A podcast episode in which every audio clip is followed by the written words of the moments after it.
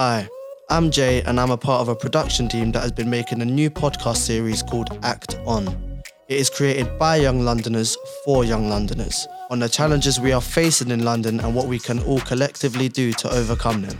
This series is launching on the 23rd of January. Subscribe now so you do not miss an episode. We explored a wide range of topics that matter to us, from social media, music, and sport and movement. Here's a sneaky preview.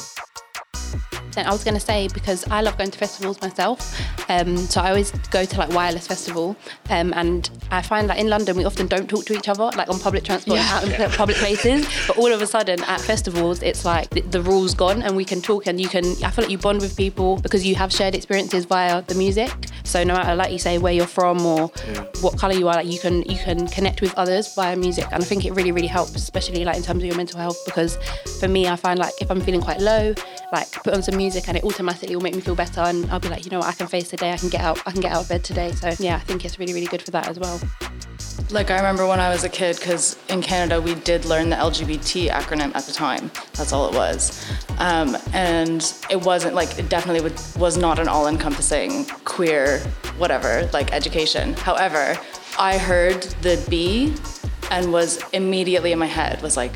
That's me. That's the word mm-hmm. that I've been looking for this whole time. And like now I can start to understand that it's not just me. I'm not abnormal. And like there's this whole other community of people that's just like me. It's a platform at the end of the day, and it's given me a chance to share my story in a way that I wouldn't have already had. And just like getting emails from people and like seeing how that story's impacted other people, it's been a platform for me to create social change and express myself and share my story in a really, really powerful way. And I think that's one of the things social media does is it really gives a voice to people that are disenfranchised and um, part of minority groups and stuff, and it gives them a certain power that a lot of them didn't really get from society.